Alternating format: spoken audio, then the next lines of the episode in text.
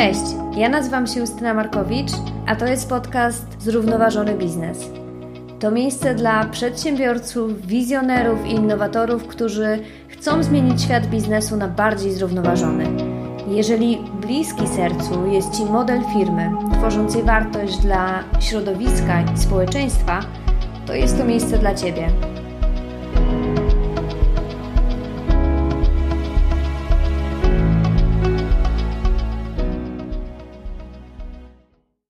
Cześć. E, czy dla Was też konstruktywna rozmowa to taka, która wprowadza Was w lekki dyskomfort? Taka rozmowa, która sprawia, że to, co dotychczas nam się wydawało odpowiedzią, może tą odpowiedzią nie być. E, poddaje to w wątpliwość, wytrąca z tego poczucia, że mamy rozwiązania i zostawia nas z pytaniami. E, no i to właśnie opisuje rozmowę w tym odcinku. Dotykamy w niej e, wielu wątków, e, chociażby tego, czym jest postwzrost, a czym degrowth, dychotomii świata biznesu i świata administracji publicznej i NGO-sów, kapitalizmu, kapitału, problemów systemowych, PKB, ekonomii obważanka, spółdzielni, impact startupów, bikorpów, turkusowych organizacji, e, tematu kapitału społecznego oraz tego, czy nas dotyczy demokracja ekonomiczna. I mam nadzieję, że ta rozmowa e, stanie się taką platformą do dalszej dyskusji i może pojawi się jej kontynuacja z udziałem wielu głosów. Zatem śledźcie profil podcastu, bo na pewno będę o tym dawała znać. A dzisiejszym gościem jest Jan Zygmuntowski. E, Jan jest zarówno praktykiem, jak i teoretykiem. To ekonomista, który interesuje się problematyką e, rozwojową, ekonomią i polityką nowych technologii oraz gospodarką cyfrową. W tym temacie napisał książkę Kapitalizm sieci. E, Jan jest wykładowcą Akademii Leona Koźmińskiego na kierunku zarządzanie i AI w cyfrowym społeczeństwie. E, jest też współprzewodniczącym Polskiej Sieci Ekonomii. Jako praktyk e, w roli dyrektora programowego Jan jest zaangażowany w pierwsze polskie Centrum Technologii Spółdzielczych, CopTech Hub. Jest też współzałożycielem think tanku Instrat. Pamiętacie, 27 odcinek to był odcinek z Stanisławem Stefaniakiem z Fundacji Instrat podczas którego rozmawialiśmy o celach i strategiach klimatycznych polskich firm. I Jan e, Zygmuntowski był od 2015 do 2020 roku prezesem zarządu Instratu i tam odpowiadał za program badawczy Gospodarka Cyfrowa. Jan doradza i wspiera w rozwoju projektów technologicznych, takich, które mają pozytywny wpływ społeczny. Jest też absolwentem Szkoły Głównej Handlowej w Warszawie, stypendystą G20 Global Solutions oraz British Council i Muller Institute. Doświadczenie zawodowe zdobywał m.in. w Polskim Funduszu Rozwoju. I zanim przejdziemy do, do rozmowy, chciałabym gorąco podziękować moim patronom i patronkom na Patronite oraz wszystkim osobom, które dotychczas wsparły mnie e, na platformie Buy Coffee. A imiennie chciałabym podziękować e, Aleksandrze Bobrowicz, Casey'emu Jonesowi, Mikołajowi Kundegórskiemu, Anecie Rasik, Magdzie Sułek-Domańskiej, ale też wszystkim osobom, które wsparły mnie anonimowo, zarówno na platformie e, Patronite i Buy Coffee. Dziękuję Wam gorąco za to docenienie. E, to naprawdę wiele dla mnie znaczy. A teraz zapraszam do wysłuchania odcinka. Cześć! Bardzo dziękuję za przyjęcie e, Twojego zaproszenia do, do podcastu. Cześć wszystkim.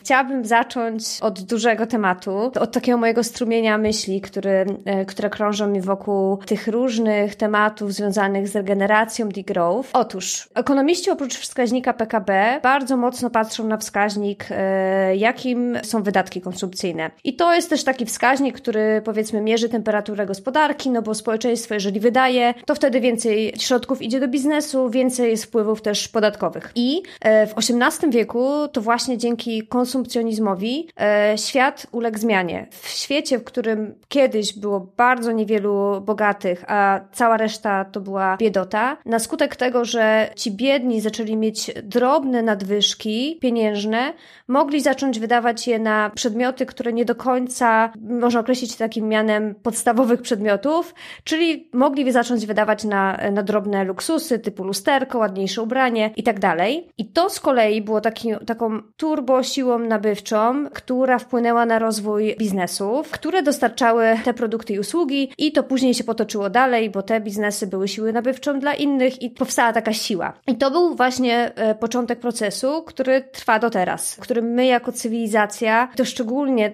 zachodnia cywilizacja, e, zaszliśmy już e, bardzo daleko, można powiedzieć skrajnie. E, jako jednostki kupujemy przedmioty, których nie potrzebujemy albo które używamy tylko kilka razy. Kupujemy dla poprawiania sobie nastroju, dla pokazania statusu. Kupujemy też, bo kupują inni, albo kupujemy nawet nie zastanawiając się skąd pochodzą produkty i jaki one mają wpływ na społeczeństwo i środowisko. I tak, z perspektywy firm, takie dążenie do większej konsumpcji, e, można powiedzieć, że jest takim podstawowym celem biznesu, no bo sprzedając więcej, zarabiamy więcej, czyli zgadza się wszystko, mamy maksymalizację zysków. Mam wrażenie, e, że biznesy obecnie z jednej strony dają sobie sprawę, że zbliżamy się do ściany, jeżeli chodzi o zasoby i surowce, że już przekroczyliśmy te granice środowiskowe, ale jednocześnie nie mają za bardzo pomysłu, jak znaleźć alternatywę dla nakręcania większej konsumpcji. I mam też takie, taką refleksję, że sektor prywatny może bać się słowa degrowth, czyli e, całej koncepcji postwzrostu, bo to dla nich będzie po prostu wyhamowaniem, ograniczeniem rozwoju biznesu. I jednocześnie też słyszymy głosy wielu naukowców, że bez tego wyhamowania po prostu nie jesteśmy w stanie poradzić sobie e, z wyzwaniami, które mamy. I tutaj pytanie, no i tutaj przychodzą nam na, na pomoc takie koncepcje jak gospodarka obiegu zamkniętego, o której już w tym podcaście mamy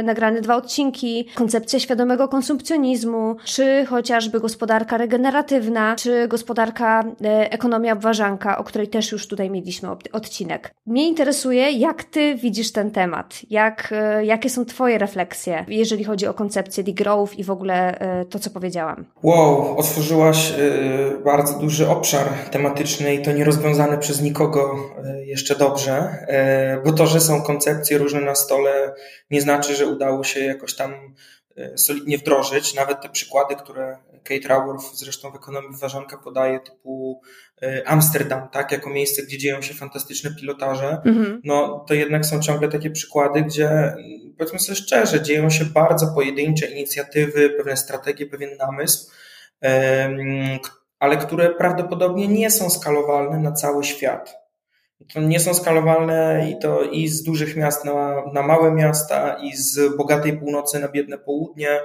Ja bym na to spojrzał e, przede wszystkim no, od strony takiej bardzo systemowej, czyli trochę próbował odejść od e, tej dyskusji, czy ja jutro mam przestać korzystać z plastikowych słomek, bo wydaje mi się, że to jest, to jest takie bardzo indywidualizowanie problemu i spychanie na ludzi odpowiedzialności za problem a jeśli problem jest systemowy i planetarny, no to rozwiązania mogą być tylko w skali systemowej i planetarnej. Jakby na pewien poziom złożoności problemu trzeba odpowiedzieć złożonością rozwiązań. I odniosę się do tego postwzrostu, bo to jest takie hasło właśnie, które tak jak powiedziałaś, trochę mhm. straszy mhm. ludzi. To jest ciekawe zresztą, że ono w, na zachodzie jest nazywane raczej degrowth, czyli takim trochę anty, czy de, czy, czy właśnie powrotem, tak, od wzrostu, takim zwinięciem.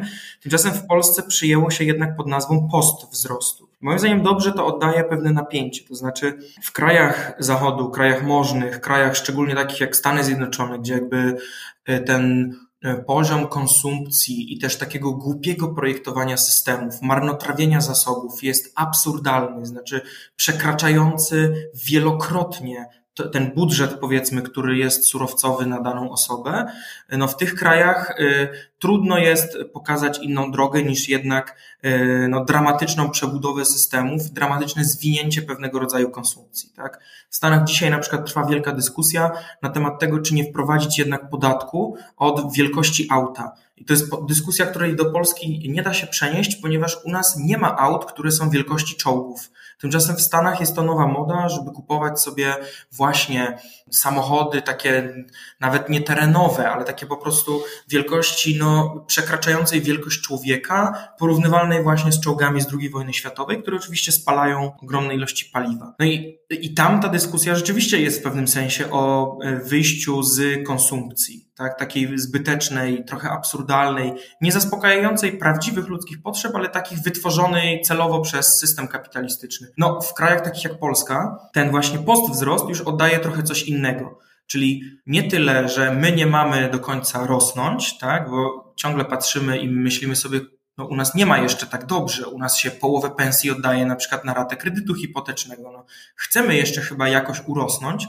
natomiast jest to rozumienie, że coś musi przyjść po wzroście, że coś po tym fetyszu, że wzrost PKB jest najważniejszy, jeśli on rośnie, to znaczy, że jest lepiej, niezależnie jak się rozkłada później ten wzrost. Póki rośnie jest dobrze, no ale że potrzebujemy czegoś poza tym. Czyli powiedzmy, jak już się najadłem, to chcę jeszcze zaspokojenia jakichś wewnętrznych potrzeb, nie wiem, duchowych, emocjonalnych, cokolwiek. I ten postwzrost, mam wrażenie, jest, jest ciekawszym hasłem, jest jakby hasłem głębszym, bo on nie mówi, y, że mamy zrobić krok wstecz do średniowiecza. Nie, on mówi czas naprawdę y, marnotrawstwa, czas y, przeskalowanej konsumpcji, ale też takiej sztucznie napędzanej i i, i sztucznie podtrzymywanej w wielu sektorach, tak, na przykład niszczeniem, planowanym postarzaniem produktów, mhm. ten czas minął. Pora jako społeczeństwo ludzkie ewoluować poza niego. I ten post wzrost moim zdaniem komunikuje to dużo lepiej. I wtedy nie, nie można zarzucić, że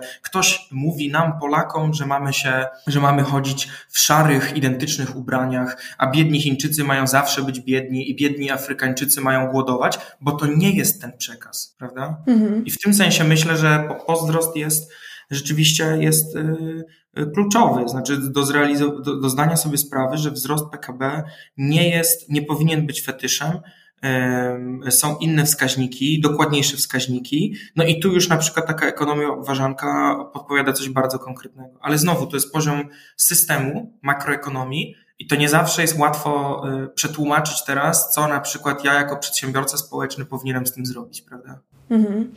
E, dzięki za to, za to pokazanie tych dwóch kontekstów, amerykańskiego i polskiego i, i rzeczywiście to, że mm, jakby we, wszedłeś w, ten, e, w te dwa terminy, to jest e, dla mnie bardzo ważne. Ja bym chciała Cię jednocześnie też dopytać, mhm. już zaznaczyłeś przedsiębiorca społeczny, jakie dla Ciebie koncepcje w tym momencie są takimi, które, które dla naszej polskiej rzeczywistości e, są może bardziej, e, no nie wiem, możliwe do skalowania, są rozwiązaniami, które, e, które ty widzisz jako, jako atrakcyjne, jako możliwe do wdrożenia. Znaczy myślę, że ten postwzrost on, on wymaga opisu i wymaga y, y, przegadania i warto jest jednak z niego korzystać. Ekonomia obważanka wydaje mi się ciekawa i ona pewnie powinna posłużyć do stworzenia jakiegoś, jakichś nowych wskaźników, tak? bo na przykład takie HDI, no to też jest wskaźnik oparty o PKB w swojej konstrukcji.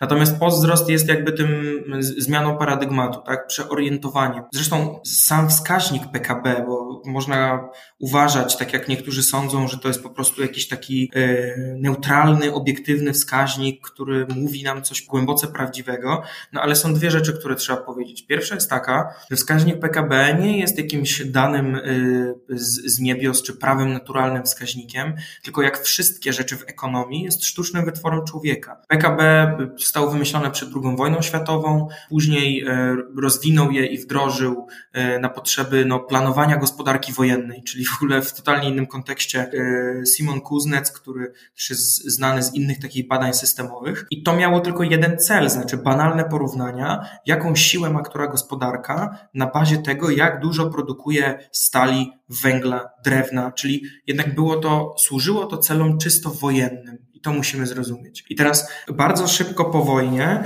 no, zaczęła się taka dyskusja, szczególnie wychodząca ze środowisk finansowych, które nabierały coraz więcej siły razem z akumulacją kapitału, że oni są nieujęci w tym PKB, prawda? I też by chcieli być ujęci. No a nie byli ujęci, dlatego że postrzegano sektor finansowy, podobnie jak powiedzmy system e, sądowniczy, tak? Że to jest jakiś taki, to jest pewna usługa, która jest świadczona, żeby produkcja mogła się dziać i żeby usługi były świadczone, ale że to pro, produkcja i usługi mają znaczenie, a nie to, że ktoś dostanie kredyt na tą produkcję. No, a sektor bankowy zaczął i, i cały finansowy zaczął przekonywać, że nie, musicie nas liczyć w PKB i to jest ważne. I PKB uległ zmianie i dzisiaj również zawiera e, ten komponent finansowy.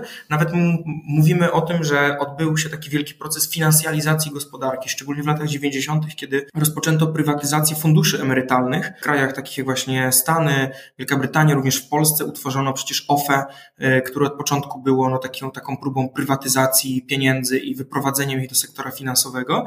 No i to wszystko niby napędzało PKB, ale w rzeczywistości no, nie wytwarzało to dóbr ani usług, tylko można powiedzieć w pewnym sensie usługi ekosystemu finansowego, które dopiero tworzą, później przekładają się lub nie na konkretne produkty i usługi. Więc to PKB też jest wskaźnikiem w jakimś sensie y, ideologicznym, tak? w sensie politycznie skonstruowanym, y, ulegającym negocjacji w czasie. To jest pierwsza rzecz. A druga jest taka, że PKB to jest, y, że tak to ujmę, przepływ. To jest flow. To nie jest stok, czyli majątek. Na przykład majątek narodowy, tak? Wybudowane mieszkania, no to jeśli my je wybudujemy, to w kolejnym roku one się już nie liczą do PKB ponieważ one już zostały raz wybudowane i są teraz majątkiem, a nie PKB. W związku z czym, żeby PKB rosło, no to mówi coś bardzo konkretnego nie możemy pomnażać majątku, tylko ten majątek musi jak najszybciej się deprecjonować, żebyśmy mogli jeszcze raz produkować. Czyli im szybciej rzeczy się niszczą, albo im bardziej uzależniamy ludzi od takich relacji typu, yy, prawda, zamiast kupić coś na własność, to musisz cały czas płacić za to subskrypcję i w ciągu 20 lat zapłacisz 10 razy więcej, ale wtedy mamy ten piękny strumień przychodu, który pokazuje nam właśnie PKB. I tu jest ten zawarty ten element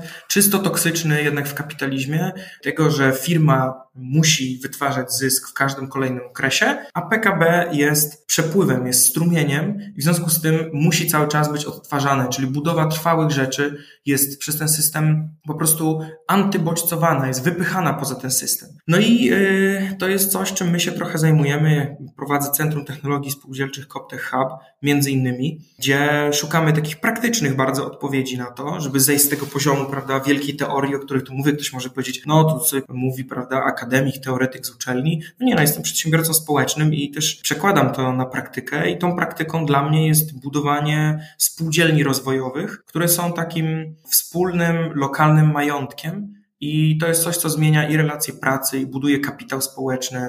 Jest taką, takim elementem właśnie gospodarki regeneracji. No ja Was obserwuję, więc, y, więc widzę, co robisz. Y, pewnie w kolejnych pytaniach będziesz mógł trochę więcej o tym powiedzieć. E, natomiast tutaj znowu mam taką obserwację tej naszej rzeczywistości, i chciałabym Cię zapytać e, o to, czy, czy się z nią zgadzasz, czy może masz swoje obserwacje. To, co zacząłeś też mówić, nawiązywać do, do czasów powojennych. E, I e, ja chciałam tutaj złapać ten moment właśnie czasu powojennego i zimnej wojny, który osadził nas w takim bardzo binarnym świecie. Z jednej strony świat biznesu poszedł bardzo mocno w skrajny, radykalny kapitalizm, ponieważ to było też motywowane tym, żeby jak najbardziej oddalić się od socjalizmu, który gdzieś e, był po drugiej stronie e, tego całego e, świata. No i my jako Polska, ale też wiele innych gospodarek zachwyciliśmy się kapitalizmem i w pewien taki bezkrytyczny sposób przyjęliśmy tę wizję świata, aż do momentu 2008 roku, kiedy ten kryzys finansowy, który się wtedy wydarzył, no pokazał nam, jak bardzo chwiejny jest ten system i ten świat binarny, który właśnie bardzo mocno oddziela świat prywatny, sektor prywatny od świata, którym sektor y, NGO-sów i administracja publiczna adresowały problemy społeczne i środowiskowe, stworzył nam właśnie taki, taki bardzo oddalony, binarny układ, y, gdzie w środku przez wiele, wiele lat ekonomiści nie widzieli nic, nie widzieli y, organizacji, które działają pomiędzy tymi dwoma biegunami. I tutaj oczywiście to można bardzo mocno też pokazać przez to, co powiedział Friedman o odpowiedzialności biznesu, gdzie jakby bardzo mocno akcentował e, to, że jedynym e, zadaniem biznesu jest maksymalizacja zysku w ramach e, prawa i, i tak naprawdę reszta nie jest ważna. I tutaj, tak jak powiedziałam, nie widzieliśmy tych wszystkich organizacji, podmiotów, które działały pomiędzy, aż do tak naprawdę y, niedawna, bo można powiedzieć, że w tym mainstreamowej ekonomii y, w 2011 roku Michael Porter y, i Mark Kramer, ekonomiści z Harvardu, nagle przychodzą i stwierdzają, że biznes powinien adresować problemy społeczne i środowiskowe i powinien też na tym zarabiać, a jednocześnie to pomoże uratować świat, bo dzięki temu, że biznes zarabia, ma środki do reinwestycji tych zysków i dzięki temu może skalować swoją e, działalność. No i mamy już taką, powiedzmy, zmianę obserwujemy, w, e, jeżeli chodzi o, o zrozumienie i o to, że zaczynamy też jakby widzieć, e, że jest coś pomiędzy, tak, że biznes może mieć w korze biznesu adresowanie problemów społecznych i środowiskowych. Mamy pojawiające się właśnie impact startupy, coraz bardziej aktywne. Mamy przedsiębiorstwa społeczne, bikorpy, kooperatywy, inne wehikuły, jednak wciąż mam wrażenie, że to jest bardzo e, mały, wąska, jest to mała i wąska grupa. Tutaj chciałam jeszcze powiedzieć o, o przykładzie tego, jak e, też jakby w opinii publicznej e, to jest jeszcze niezrozumiały proces. Tutaj przykład ubrania do oddania firmy E, która ma w swoim korze biznesu to, żeby puszczać w obieg ubrania i jest to, jest biznesem, nie jest fundacją, nie jest organizacją charytatywną i ich biznes, ich model biznesowy zakłada, że z każdego kilograma przysłanych ubrań jedna złotówka trafia na cele społeczne. Jednocześnie oni opłacają transport, czyli wysyłają do nas kuriera, no i potem sortują i, i wpuszczają te ubrania w, w obieg. Jednak Zosia w jednym z podcastów, który słuchałam, powiedziała jasno, że spotyka się bardzo często z tym, yy, że ludzie negatywnie odbierają to, że oni są biznesem, że dziwią się, że nie są fundacją i to jest dość, można powiedzieć, częste. Tutaj pytanie do ciebie, jak ty to widzisz, jak ty obserwujesz tę przestrzeń i jaka jest twoja opinia na ten temat?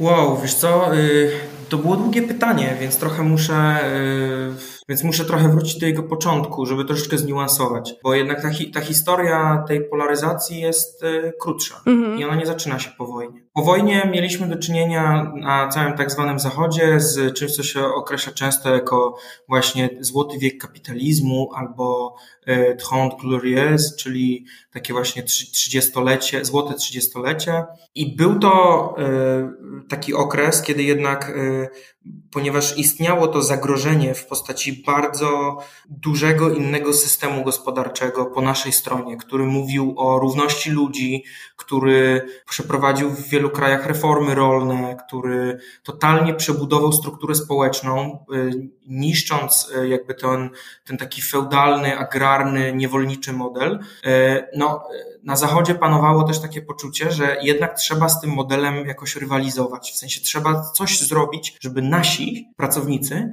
się nie radykalizowali i przypadkiem nie zostawali sabotażystami, albo nie przechodzili na tamtą stronę, albo żebyśmy, żeby jakby argument moralny strony Zachodu był silny. No i celem, te, jakby ten układ polegał na tym, że potężne i bardzo szeroko mm, zakorzenione związki zawodowe y, pilnowały, żeby płace i warunki pracy cały czas były coraz lepsze strona kapitału dokonywała tych inwestycji i zyskiwała na tym, ale też musiała pilnować, żeby słuchać tych związków i inwestować i ciągle robić coraz, coraz lepszy i lepiej ten biznes. No i państwo stało jako taki trochę regulator, a trochę jednak planista. Pamiętajmy, że gospodarki wojenne to były planowe gospodarki i często nawet po wojnie ten rzekomy kapitalizm był w dużej mierze centralnie planowany. Po naszej stronie no z kolei mieliśmy taki trochę e, e, biedny, bo biedny, bo jednak tutaj kraje w większości po, postagrarne, ale jednak też taki model państwa opiekuńczego z lekkim twistem, prawda, sowieckim. I ten model załamał się dopiero w latach 70. i to jest zabawne w kontekście tej naszej rozmowy o, o surowcach, o ziemi i tak dalej, ponieważ załamała go konkretna rzecz, to znaczy ceny surowców, dostęp do surowców. Najpierw kryzys w 73 roku paliwowy, później kryzys w 79 roku.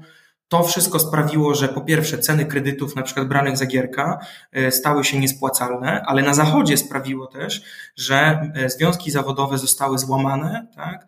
nagle ich siła spadła, e, liderzy związkowi zaczęli być prześladowani, związkowców wyrzucano i płace nagle odkleiły się od produktywności. I tu zaczyna się słynna historia neoliberalizmu od 79 roku. I to był moment, kiedy dopiero wtedy doszło do tej dramatycznej polaryzacji, ale jeszcze takiej polaryzacji, która wręcz, ja bym nawet, nawet nie wiem, czy to jest polaryzacja, czy po prostu hegemonia jednak, hegemonia kapitału i biznesu może nie, ale właśnie kapitału przede wszystkim, tak? Bo biznes też ma tutaj rolę podwykonawczą. On ma e, wytwarzać zysk, ale dla właścicieli kapitału, czyli na przykład ogromnych funduszy inwestycyjnych, osób, które są multimiliarderami. Biznes często tutaj, e, czy przedsiębiorczość jest tylko frontem, który ma wytwarzać kasę, ale kto inny tą kasę naprawdę zbiera. I mówię dlatego hegemonia, bo nie tylko to, co powiedziałaś, że państwo czy NGOsy miały dalej dostarczać wszystko poza zyskiem, prawda? Czyli usługi publiczne, społeczne, jakość życia, ochronę środowiska, you name it, ale nie tylko miały to dostarczać, ale zaczęto coraz po pierwsze osłabiać je przez cięcia podatkowe i przywileje podatkowe dla bogatych, po drugie prywatyzacji zasobów państwowych, czyli majątków, tak, po to, żeby jak najwięcej trafiło do kapitału. I ostatni proces, czyli to wmawianie, że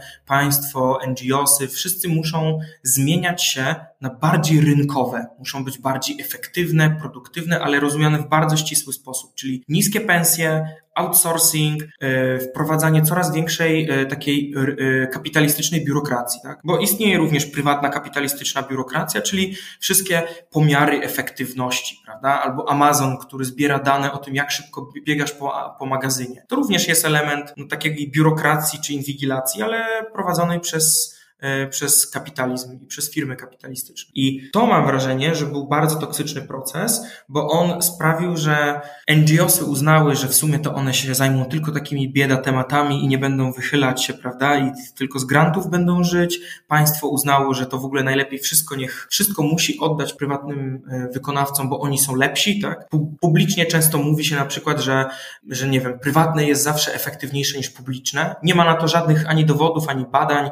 Trzeba by powiedzieć, w jakim sektorze, kiedy, w jakim czasie, w jakim kraju, ale tak tego typu właśnie takie populistyczne hasełka przeniknęły do świadomości ludzi. Więc to mam wrażenie, że, e, że, że, że jest pewna prawda o tym procesie. Znaczy on jednak nie zaczął się po wojnie, a zaczął się w pewnym konkretnym momencie zwrotnym. I to, to, gdzie jesteśmy dzisiaj, o czym, o czym powiedziałaś e, fantastycznie, właśnie tym, tym takim rozdźwięku, gdzie jakby odbieda tematów, prawda, charytatywy, wszystkich tych rzeczy, na których e, się nie zarabia i nie wolno zarabiać, mają być właśnie NGOs albo państwo. Tutaj do biznesu trzeba dokładać, nie wolno nikomu płacić godnie, prawda, bo przecież robi to dla misji, albo robi to, albo e, jest na służbie, prawda? Co znaczy, że ma robić to e, resztką sił, a robienie biznesu jest po stronie kapitału. I jak ty podajesz ten przykład, to jest przykład, który ja znam ze swojego życia, tak? W sensie prowadziłem fundację z działalnością gospodarczą, prowadzę teraz spółdzielnię, prowadzę stowarzyszenie z działalnością gospodarczą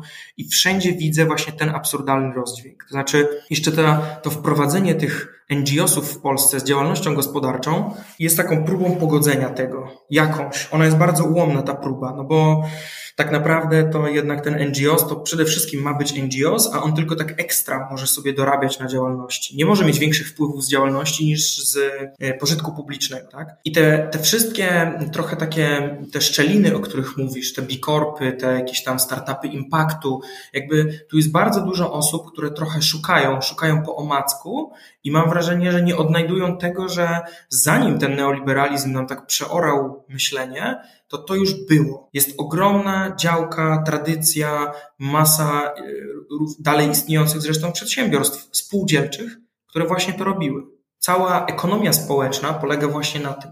No i spółdzielczość jest takim historycznym modelem, który został wypracowany jako właśnie ten idealny wehikuł zmiany. Ja wiem, do której pracy Portera sięgasz, w sensie chodzi o creating e, shared value, prawda? Mhm, dokładnie. Tak, tylko że nikt dobrze nie zdefiniował tego shared value, nikt dobrze nie pokazał, co w tym chodzi i raczej ja to odbieram jako taką kolejną próbę ludzi, którzy wyszli już z tego, e, z tej platońskiej jaskini, tak, gdzie patrzyli sobie na ten taniec kukiełek na, na, na ścianie i wierzyli w to przez długi czas, że system działa, wszystko jest doskonale, bogacimy się, PKB rośnie. Nie da się już y, odwrócić głowy od tego, że nie, nie działa, nierówności rosną, polaryzacja społeczna rośnie, surowce się zużywają, to się bezpośrednio odbija choćby nawet na inflacji, tak materialnie na naszym życiu. I te osoby, które wyszły już z tej jaskini platońskiej, krążą teraz po tym horyzoncie i próbują coś wymyślić i szukają tych form. Tylko moim zdaniem, jeśli to nie jest dobrze zakorzenione, jeśli to nie jest przemyślane, to niestety, ale to padnie łupem tego systemu który co jakiś czas wytwarza sobie takie właśnie wentyle bezpieczeństwa, czy takie inne właśnie e, takie etyczne, czy, czy greenwashingowe inicjatywy po to, żeby kolejnej, kolejnemu pokoleniu uzasadnić, że to, co robisz ma sens, prawda? Nie kwestionuj za bardzo. Tu jest jakaś misja. Nie, nie drąż jaka i czy to ma sens. Wszystko jest ok. E, jeśli naprawdę nabierze się poważnie krytycznego dystansu, to wtedy wpada się właśnie w taką szczelinę, jaką mówisz e, o tej, o tej firmie, prawda? Taką, że wtedy się orientujesz, a, okej, okay, czyli rzeczywiście teraz robię coś przeciwko systemowi, bo ewidentnie mam rzucane kłody pod nogi. A to znaczy, że robisz coś dobrze. Jej, uruchomiłeś mi kilka rzeczy. Po pierwsze, to co powiedziałeś o tym, że e, nigdy nie mierzyliśmy tych działań administracji publicznej, bo wszystko, co mierzyliśmy, tak naprawdę to było mierzeniem finansowym. Mm, po prostu wchodziła księgowość mhm.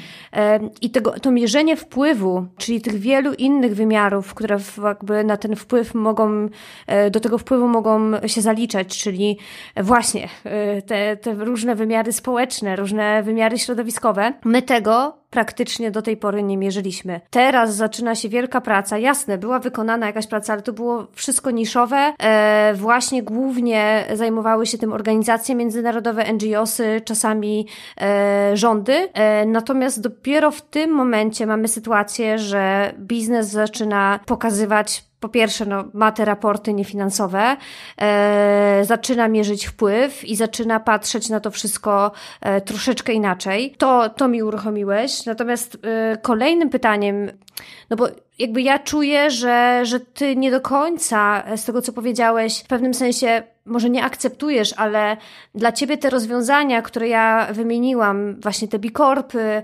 e, te impact startupy, nie do końca adresują tę potrzebę. Tak, nie kupuję tego. Moim zdaniem to są, to są, wiesz, to są ciekawe eksperymenty, które e, próbują trochę wsadzić stopę w drzwi albo powiedzmy przewietrzyć e, zatęchły neoliberalny pokój, tak, żeby, bo, bo, bo musimy, bo się podusimy w tym pokoju inaczej, ale to nie jest docelowe rozwiązanie. To jest tylko eksploracja tego, co jest możliwe. To powiedz jakby, co dla ciebie, według ciebie w tym momencie jest tym rozwiązaniem, na, na to, w jakiej sytuacji jest świat? Znaczy podstawowym problemem, który tutaj jednak dostrzegam, to jest to, że no, cechą fundamentalną kapitalizmu, czy definiującą kapitalizm, bo nie ma żadnej wątpliwości, że to kapitalizm odpowiada za jakby zniszczenie planety, jest, jest już w tym momencie jest regresywnym systemem gospodarczym. Znaczy musimy wyjść poza niego, e, budując jakiś lepszy i bo, bo, bo ten po prostu nas, nas więzi i, i my się zawalimy razem z nim. Jego podstawową cechą jest, i stąd pochodzi zresztą jego nazwa, jest akumulacja kapitału. I tak długo, jak jesteśmy kapitałowo na pasku czyimś i zależni od kogoś, tak długo ten, to, ta prawdziwa ekspresja ludzka i prawdziwa w ogóle demokracja, tak sądzę, nie jest możliwa. Co mam konkretnie na myśli? No, jeśli mówisz startupy impaktowe, no to jednak pamiętajmy, że startupy też pracowałem przy funduszach e, VC w Polskim Funduszu Rozwoju, więc trochę się naoglądałem tego. No i ostatecznie te startupy to są często e, młode, dobrze wykształcone, ze świetnymi pomysłami, ideami osoby, ale prawda jest taka, że fundusze VC są zainteresowane wyłącznie jednym, znaczy jaki jest carry interest, ile zarobimy na tym, tak? Kiedy możemy wyjść z tej inicjatywy, jaki jest znów ten zysk. I bez finansowania funduszy VC nie da się nic osiągnąć, a często nawet jak się już e, z tym funduszem przebolało i on powiedzmy miał te 40%, więc nie, nie, nie, nie wpływał dramatycznie na decyzję zarządu, no to ostatecznie naszym celem jest co? Bardzo rzadko to, żeby podbić jakiś rynek yy, samodzielnie, co też byłoby do kwestionowania, tak? Czy, czy chcemy podbijać, czy chcemy zaspokajać potrzeby, ale bardzo często nie da się zatrzymać w tym rozwoju zrównoważonym w jakimś sensie, tylko e, no, przychodzi konkurent taki jak na przykład Facebook, tak? I wiemy to przecież z ujawnianych w śledztwach przeciwko Zuckerbergowi, śledztwach karnych, gdzie e, no, są bardzo poważne oskarżenia przeciwko niemu wytaczane, gdzie są jego maile ujawniane przez na przykład Departament Sprawiedliwości Stanów Zjednoczonych.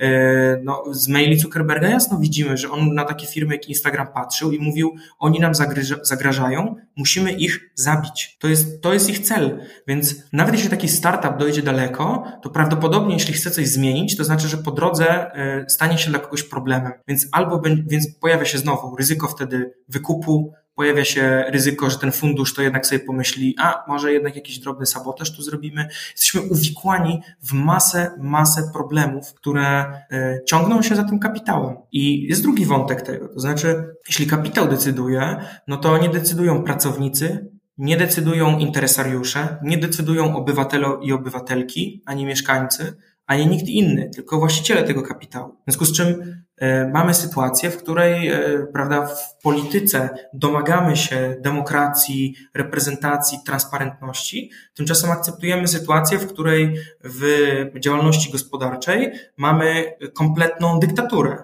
tak, dyktaturę kapitału. I no to, to nie jest sytuacja do utrzymania i ona nie jest korzystna. Więc Stąd ta spółdzielczość, praktyka spółdzielczości, która wzięła się przecież właśnie z porozumienia ubogich kupców, którzy postanowili się zrzeszyć, żeby razem mieć jakąś siłę ekonomiczną, ale wypracowali jedną zasadę i ta zasada jest niesiona przez kolejne pokolenia spółdzielców od 200 lat, czyli że jedna osoba ma zawsze jeden głos, po to, żeby zachować prawdziwą demokrację. Nie demokrację, ile mam udziałów, tyle mam głosu, tylko demokrację, w której to człowiek ma znaczenie i dlatego to on ma głos, a nie jego pieniądze. I to moim zdaniem jest, jest, jest ta podstawa naprawdę, że tak powiem, rewolucyjna. Tak? I to jest to, co my robimy w praktyce też, przekonując i wdrażając spółdzielnie. I chcę powiedzieć, że na przykład ludzie, którzy zajmują się krypto, krypto nie, nie, nie, nie walutami może, ale krypto ogólnie, czy blockchainami, tam też wśród tych, wśród młodego pokolenia, oni już też zaczynają to rozumieć.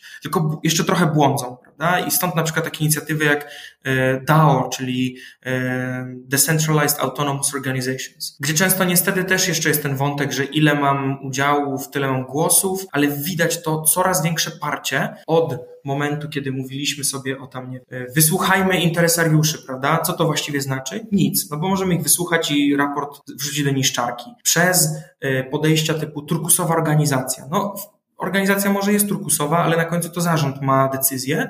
No do DAO, gdzie już jest mowa, no dobrze, to możemy tymi tokenami będziemy mieli wiążące decyzje. No i jednak tu jest stara dobra spółdzielczość, która wraca i mówi, mieliśmy to już rozwiązane. No, tylko przeprowadzono celowy atak na to, żeby ten głos y, wyciszyć maksymalnie. Mhm.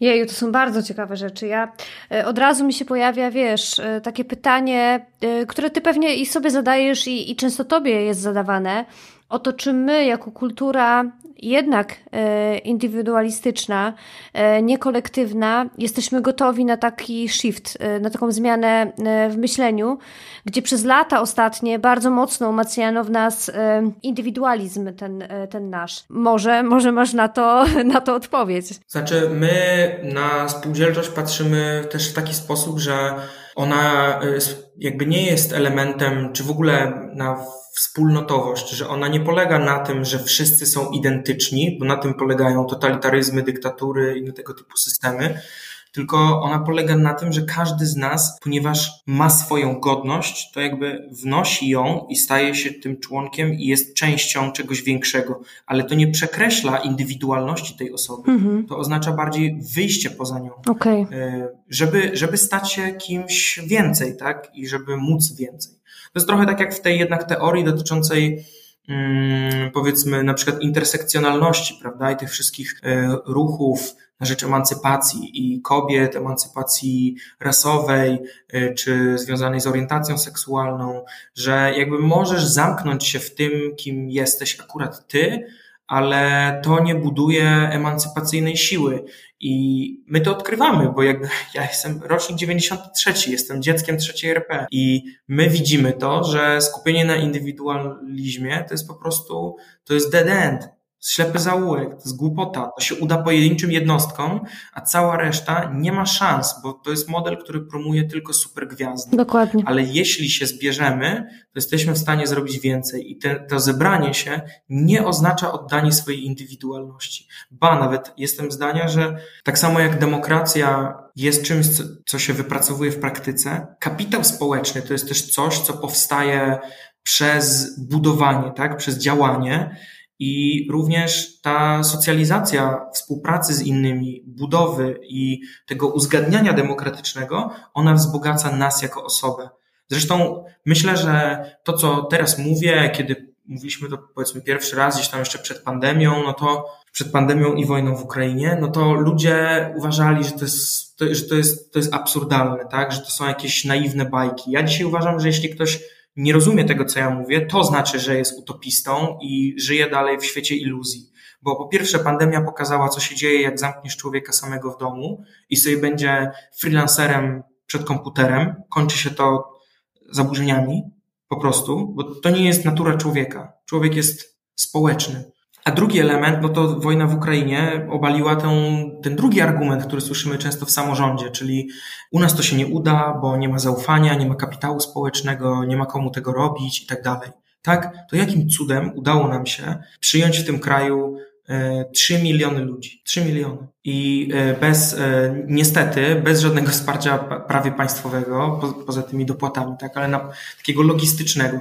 No, udało nam się to, bo jednak jest tam ten zalążek kapitału społecznego i zaufania. I nie potrzeba do niego wcale wielkiego mm, finansowania funduszy inwestycyjnych, pokazywania za każdego uchodźcę opłaci ci się coś tam. Nie, to pochodzi z zupełnie innego instynktu człowieka. I to jest ten instynkt, na który trzeba odpowiedzieć, jeśli się chce budować lepszy świat. Mhm.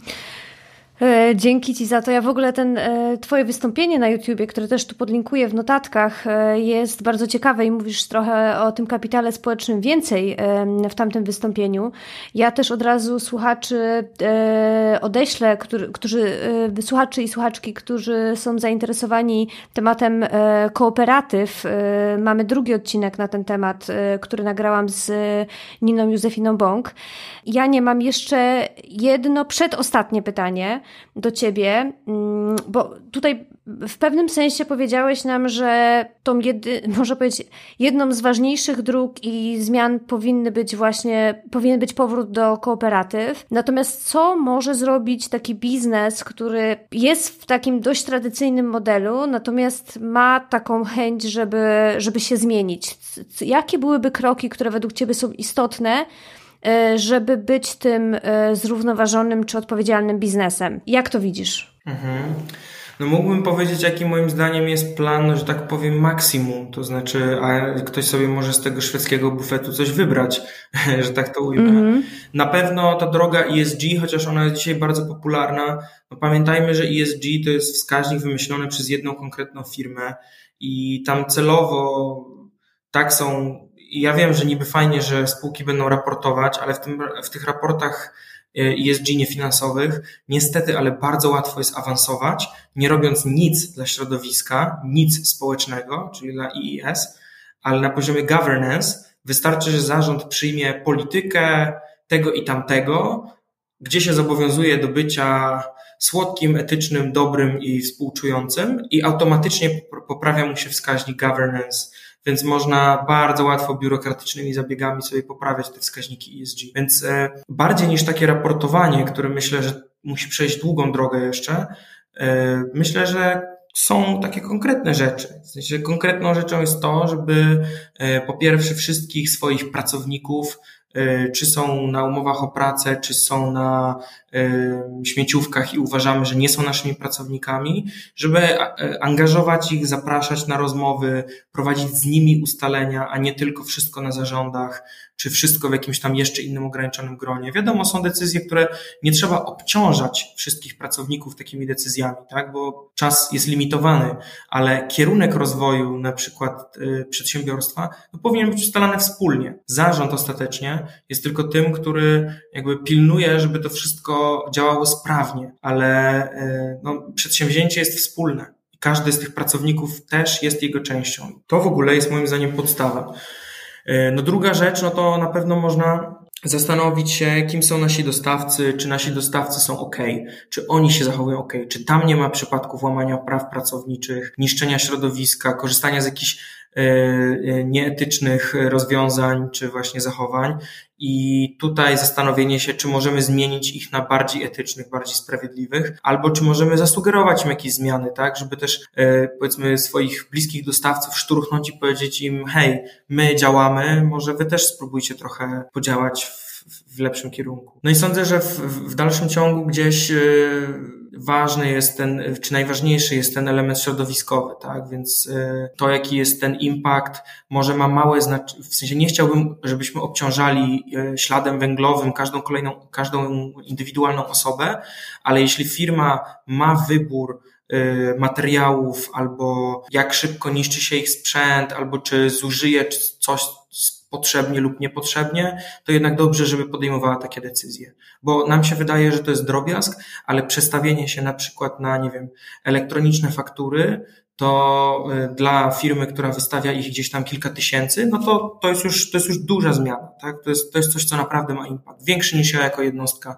czy nawet na JDG takich faktur się tam może wystawi z kilka. To mi się wydaje, że są takie, taka transparentność, współzarządzanie i takie, mm, taka, taka demokracja ekonomiczna we wnętrzu, no to jest y, moim zdaniem bardzo ważne. No a ostatecznie najlepsza rzecz, jaką można zrobić, no to spróbować przestawić się na model spółdzielczy. I to można też zrobić w tradycyjnej, powiedzmy, firmie, no bo przecież spółki pracownicze też są dokładnie tego rodzaju y, rozwiązaniem, tak? Y, bo ostatecznie, wiadomo, wszyscy mogą chcieć robić dobre rzeczy, ale na końcu jest tak, że jak się wielki zysk wypracowało, to pokusa żeby go jednak podzielić dla zarządu, a nie dla pracowników, mhm. albo tak, że tamci dostają 10%, a my zgarniamy 90%, taka pokusa zawsze jest.